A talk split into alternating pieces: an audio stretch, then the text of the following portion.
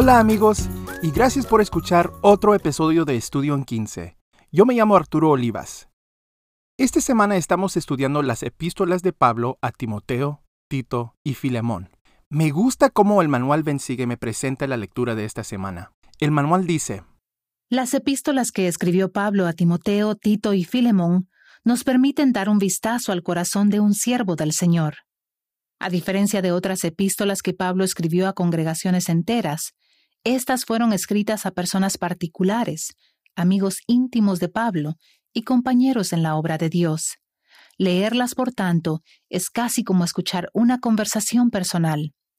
Vemos a Pablo alentando a Timoteo y a Tito, dos líderes de congregaciones, en su servicio en la iglesia. Lo vemos exhortando a su amigo Filemón a que perdone a un compañero santo y lo trate igual que a un hermano en el Evangelio.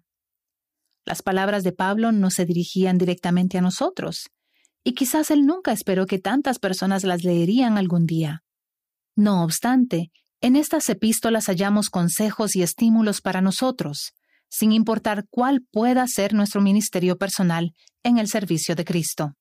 En este episodio quiero compartir dos perlas de gran precio que me llamaron la atención, las cuales realmente nos muestran lo que está en el corazón de Pablo. La esposa de mi presidente de misión me relató la siguiente historia. Cuando era una niña, le encantaba observar a su mamá cocinar. Un día, cuando su mamá estaba preparando un jamón, vio que su mamá cortó las orillas del jamón, las tiró en la basura y luego puso el resto del jamón en el horno. Ella dijo que pensaba que era porque las orillas probablemente no eran comestibles.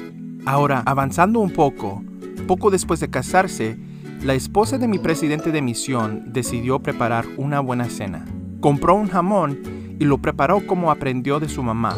Cortó ambas orillas y las tiró en la basura y puso el resto en el horno. Mi presidente vio esto y dijo, ¿por qué tiraste las orillas? Son mi parte favorita. Su esposa dijo, así es como lo prepara mi mamá. Mi presidente preguntó por qué, a lo que su esposa respondió que no lo sabía.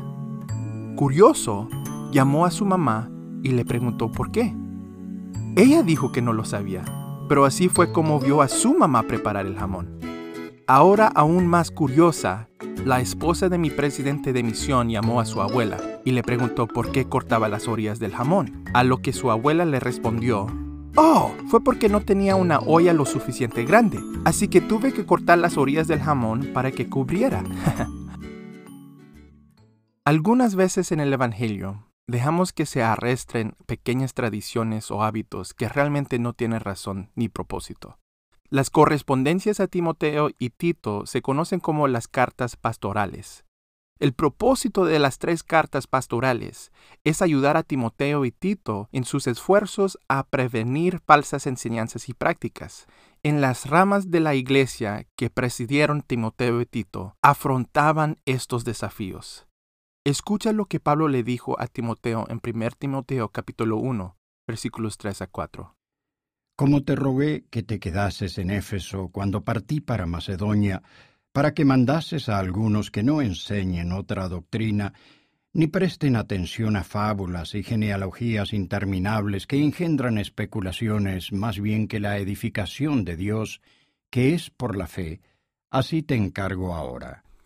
Pablo insta a Timoteo a detener las falsas enseñanzas y ayudar a los miembros a identificar mitos, rumores y genealogías interminables.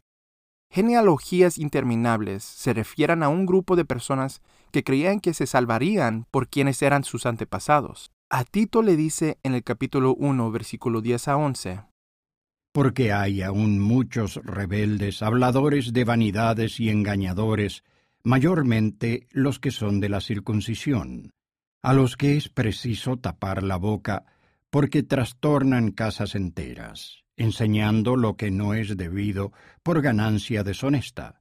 El principio que aprendemos del consejo de Pablo a Timoteo y Tito es que la responsabilidad de los líderes del sacerdocio es asegurar que se enseñe la verdadera doctrina y las prácticas correctas. El presidente Monson compartió una historia que ilustra perfectamente este punto. Él dijo, Recuerdo una experiencia que tuve hace muchos años cuando serví como obispo. Un domingo por la mañana, durante la apertura de la reunión del sacerdocio, nos estábamos preparando para ordenar a un joven al oficio de presbítero. Ese día estaba visitando nuestro barrio un miembro del sumo consejo, que también era obrero del templo. Cuando iba a hacer que el joven se sentara frente a la congregación para proceder con la ordenación, el miembro del sumo consejo me detuvo y me dijo, Obispo, Siempre hago que los que van a ser ordenados se sienten en dirección al templo. Y movió la silla para que el joven mirara hacia el templo. Inmediatamente reconocí una práctica no autorizada. Para algunos, esta situación puede parecer insignificante o poco importante, pero ¿cuál podría ser el peligro potencial de que un obispo o presidente de rama permitiera esa práctica no autorizada. Pensamos en nuestros barrios y ramas. ¿Hay prácticas o tradiciones que estamos practicando que no tienen razón? Uno que veo a menudo son poseedores del sacerdocio arrónico que pasan la Santa Cena con una mano detrás de sus espaldas. De hecho, el Manual 2, Administración de la Iglesia, enseña específicamente contra eso. La razón que nos da es porque el proceso de repartir la Santa Cena no debe resultar llamativo, ni restarle importancia al propósito de la ordenanza. Y creo que ese es el punto. El problema con las tradiciones inútiles, como la que compartió el presidente Monson, quita la importancia y el propósito de la ordenanza. Esas tradiciones inútiles a menudo se pasan de persona a persona hasta que finalmente termina cambiando la ordenanza. Las ordenanzas y enseñanzas del Evangelio son establecidas por el Señor a través de sus profetas y apóstoles elegidos. ¿Quieren saber cómo el presidente Monson terminó manejando esa situación? Presta atención cómo respondió al sumo consejero. Él dijo, pude ver cómo eso podría convertirse en una práctica más generalizada y, aunque yo era mucho más joven que el miembro del sumo consejo, sabía lo que tenía que hacer. Giré la silla para que nuevamente estuviera frente a la congregación y le dije, en nuestro barrio lo hacemos enfrente de la congregación. Como obispo de su barrio, era su responsabilidad corregir las prácticas falsas, aunque se parecía inocente. Pablo amonesta a Tito en Tito 2, versículo 1. Pero tú, habla lo que está de acuerdo con la sana doctrina todos nosotros, especialmente los líderes del sacerdocio, tenemos la responsabilidad de asegurar que se enseña sana doctrina y prácticas correctas. Esto también se aplica a nuestras vidas personales y a nuestras familias. ¿Hay tradiciones o hábitos en nuestras vidas que nos alejan de lo que es realmente importante? Puede ser que algunas de estas tradiciones o hábitos pueden parecer inocentes. Es posible que tengas una tradición de salir a comer los domingos. Es posible que tengas una tradición o hábito de volver a casa y ver deportes en lugar de pasar tiempo con su familia. También es posible que tenga una tradición o hábito de enfatizar sobre qué tipo de pieza central o decoración tendrá la mesa en la sociedad de socorro. Ahora, no me malentienden, salir a comer no es malo, pero sí es cuando nos impide honrar el día de reposo. Ver deportes no es malo, pero sí es cuando nos impide pasar tiempo con nuestra familia. Una hermosa pieza central o mantel para la mesa en la sociedad de socorro no es mala, pero sí es cuando nos estresamos más por eso en lugar de prepararnos para aprender sobre el Salvador. Nuestras acciones pueden evitar que nosotros y otros veamos lo que es realmente importante. Nuestras acciones pueden evitar que nosotros y otros vengamos a Cristo. Es por eso que Pablo nos amonesta en el capítulo 4, versículo 12, que seamos ejemplos. Ninguno tenga en poco tu juventud, sino sé ejemplo de los creyentes en palabra, en conducta, en amor, en espíritu, en fe y en pureza.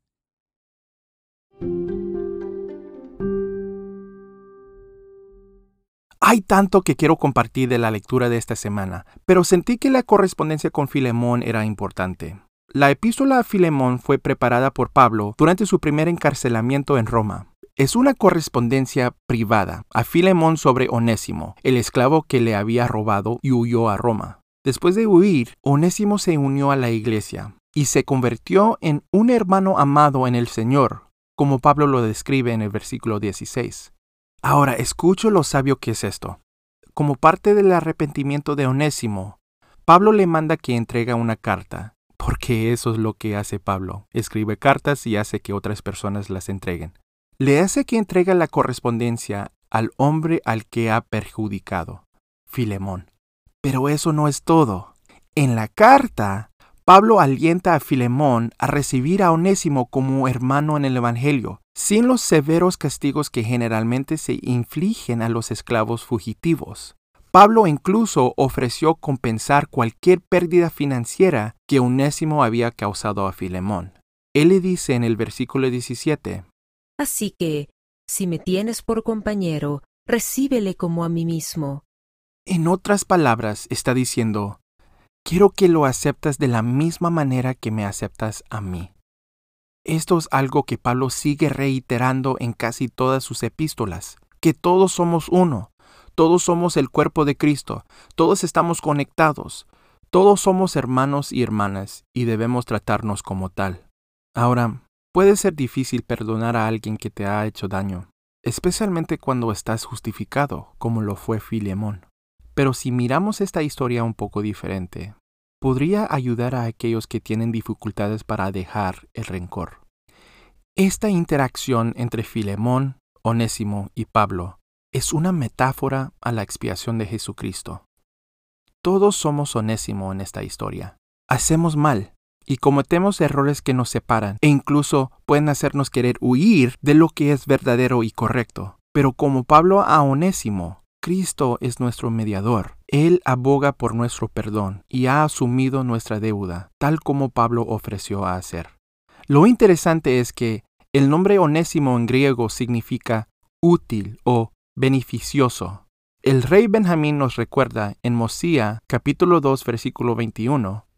Digo que si lo sirvieseis con toda vuestra alma, todavía seríais servidores improductivos. Todos somos servidores improductivos o inútiles, no importa lo que hagamos. Pero el rey Benjamín continúa con este importante punto en el versículo 22. Todo cuanto él os requiere es que guardéis sus mandamientos y os ha prometido que si guardáis sus mandamientos, prosperaréis en la tierra. Pablo usa el nombre de Onésimo como un juego de palabras en el versículo 11. El que en otro tiempo te fue inútil, pero ahora a ti y a mí nos es útil. Aunque todos somos servidores improductivos o inútiles, todos podemos cambiar, todos podemos mejorar, todos podemos ser servidores útiles para aquello de nosotros que hemos sido perjudicados y parece que no podemos dejar el rencor que sentimos. Debemos recordar que necesitamos perdonar para ser perdonados. El elder David A. Bednar, en su discurso de la Conferencia General de octubre de 2015, citó a quien dijo que era el hombre más indulgente que conoce.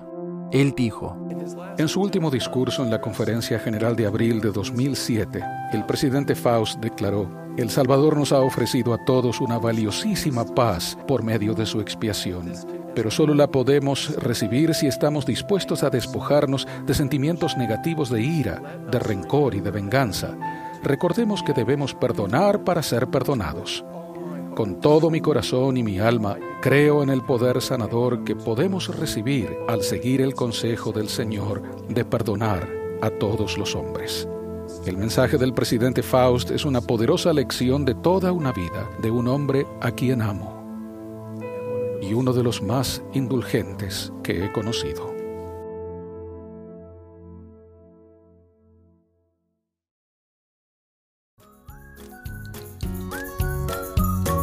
Gracias por escuchar.